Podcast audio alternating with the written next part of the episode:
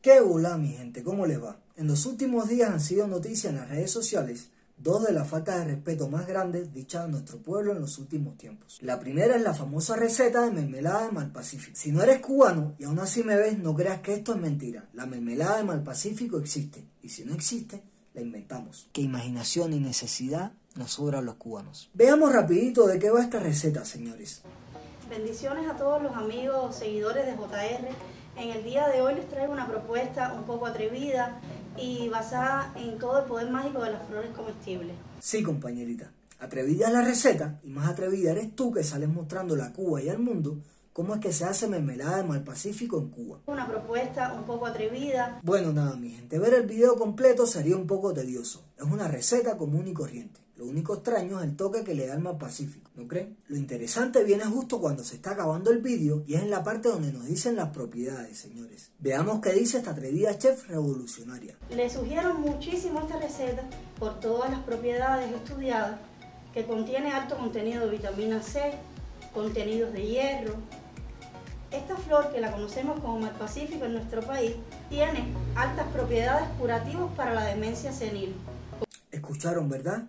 Contiene vitamina C, hierro y aparte tiene altas propiedades curativas para la demencia senil. Vamos a ver, señores, yo no estoy en contra de que salga alguien hablando de recetas con flores, porque si somos sinceros, esta no es la única flor que se come, ni tampoco la única forma de ingerir el mar Pacífico. Yo lo que estoy en contra es de que este tipo de videos sean dedicados al pueblo de Cuba. Señores, en cualquier país del mundo uno puede llevar la dieta que desee. ¿Eres vegetariano? Felicidades. ¿Eres vegano? Felicidades. ¿Eres carnívoro? Pues muy bien. Cada quien puede escoger libremente como desea alimentarse. El problema es cuando no te dejan alimentarte como tú deseas. El problema está cuando no te dejan comprarte más porque te acusan de acaparador. El problema está cuando te pagan en una moneda y te cobran en otra. El problema está cuando parece que la única forma de adquirir hierro y vitamina C es comiendo flores porque la farmacia no tiene ni paracetamol para un dolor de cabeza. El problema está cuando dependes de tu familia en el exterior para que te paguen un combo de comida decente en un día especial como hoy 24 de diciembre. Ese es el problema. Cuando te racionan todo y solo puedes comer lo que viene a la tienda en mal estado o lo que le da la gana a ellos de venderte. Ese es el problema.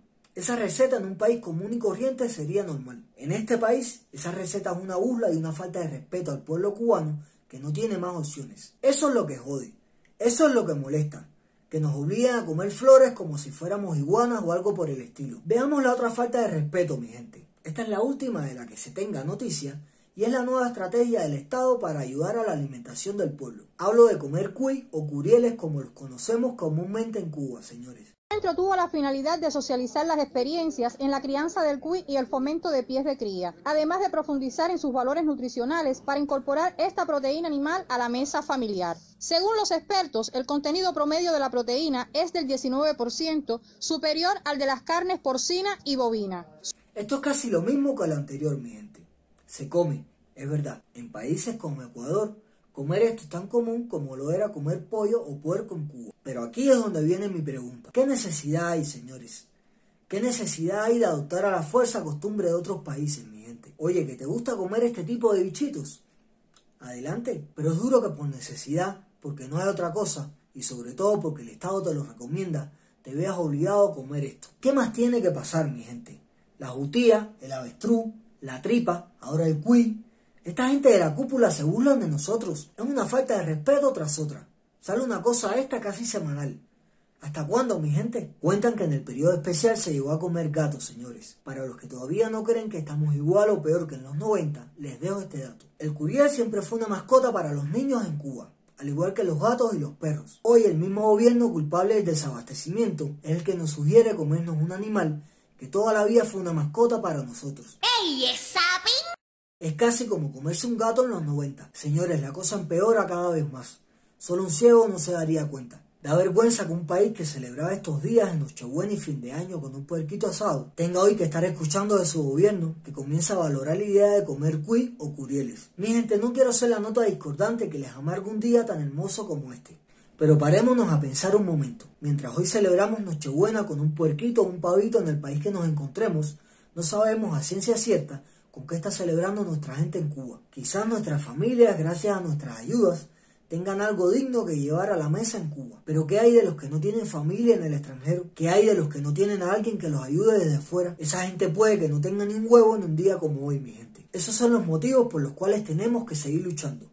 No podemos perder de vista a estas personas, mi gente. Si el gobierno cubano no se preocupa por ellos, nosotros sí tenemos que hacerlo. Sigamos empujando juntos para ver si conseguimos que para la Navidad del próximo año todos los cubanos tengan algo digno de comer en su mesa y sobre todo para ver si por esas fechas del año que viene ya no quedan rastros de los castros en nuestro país. Señores, no quise extenderme mucho en un día como hoy, en el que mucha gente está reunida en familia o con amigos. Solo quería comentar esto aunque sea por arribita, porque no es posible que se sigan burlando de nuestra gente a la cara. Les deseo una feliz Navidad a todos, desde el suscriptor más antiguo hasta el que llegó ayer. Feliz Navidad a todos los que apoyan el canal comentando, compartiendo y sobre todo a los miembros del canal que tanta ayuda me brindan. Les deseo a todos una feliz Navidad. Se les quiere de verdad, mi y ya saben, si les gustó el vídeo déjenme un like. Si deseas apoyar el canal puedes hacerlo uniéndote y formando parte de los miembros del canal. Y si es primera vez que me ves, suscríbete que no te cuesta nada.